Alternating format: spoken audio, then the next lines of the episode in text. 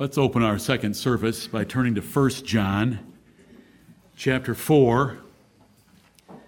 And let's read a few of those verses there that say that God is love. 1 John 4. It's not all that he is. He's holy first. His holiness and righteousness put constraints on his love. His love does not constrain his holiness or righteousness. It's hard for us to put those things in order but he had to choose us in Christ Jesus before the world began in order to love us. Right. 1 John 4, beginning at verse 8, let me read five verses. 1 John 4 8. He that loveth not knoweth not God, for God is love. In this was manifested the love of God toward us because that God sent his only begotten Son into the world that we might live through him. Herein is love, not that we loved God, but that he loved us and sent his Son to be the propitiation for our sins. Beloved, if God so loved us, we ought also to love one another.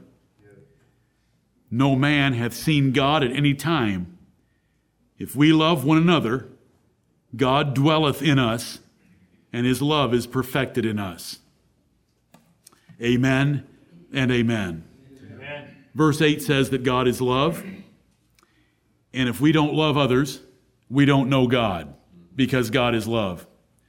You can call that Arminian, you can call it charismatic, you can call it socialistic, foolish, Arminian nonsense. It's the Word of God and I want to believe the whole Bible, not just part of the Bible. Amen.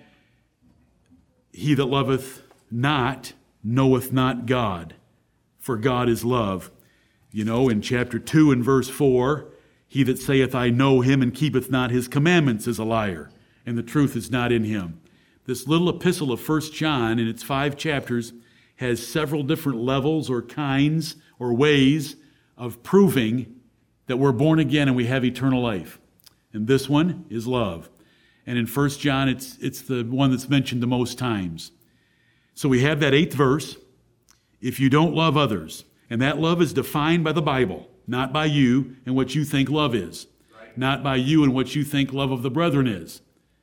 It's how love of the brethren is defined in the Bible, is to prove that you know God because God is love. Then verses 9 and 10 tell us how he showed us his love and it matches perfectly with John 3:16 by sending his only begotten son. And this is his love, not our love of him, his love of us in sending his son to pay for our sins. Verse 11 reasons, beloved, if God so loved us, if God loved us this way that he sent his son, surely we can love one another. Should make perfectly good sense to you. And we've never seen God. Hmm. How do I know there's a God? How do I know that God loves me? How do I know that God has saved me? How do I know that that God's going to take me to heaven? How do I know that I'm in a relationship with that God? How do I know that I'm a son of God because I've never seen God? Do you understand why this is put right here? No man hath seen God at any time. If we love one another, God dwelleth in us, and his love is perfected in us. His love is brought to maturity and completion in us because by him loving us, and us realizing what he did for us by sending his son, and we then channeling that outward toward others, it shows the work of God in our lives.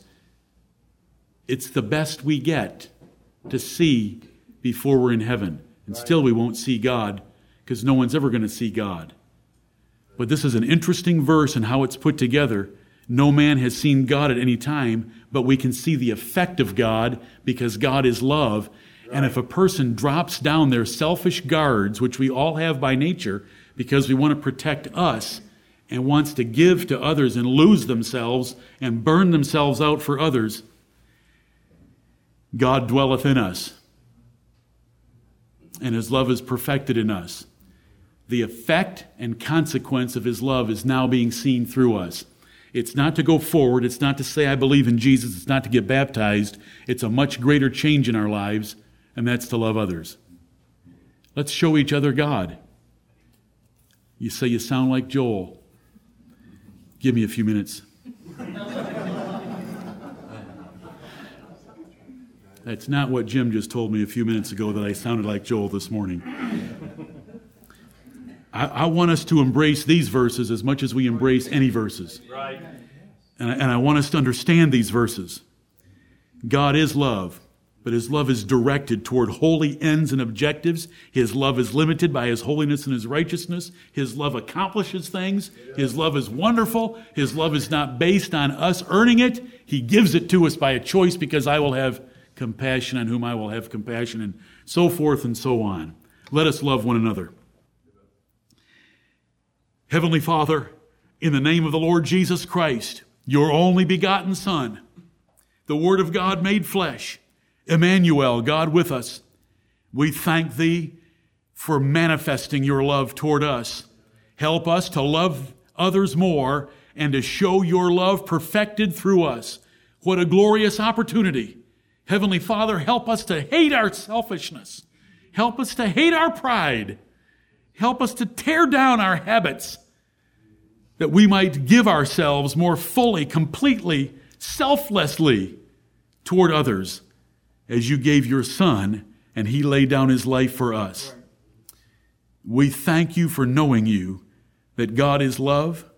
We thank you for knowing you, that God is light, and in Him is no darkness at all. Do not let us deceive ourselves for a minute in this coming week, if you tarry, to play with sin and think that we're walking in fellowship with you. Let us not deceive ourselves for a minute. If we think about our own little lives and remain secluded and quarantined away from others and think that we know Thee, when knowing Thee is by showing the love that you have shown us and put in us by your Spirit. Help us in these ways. We want to be dear children on earth, not bare children, not false children, not strange children, but dear children. In Jesus' name, amen.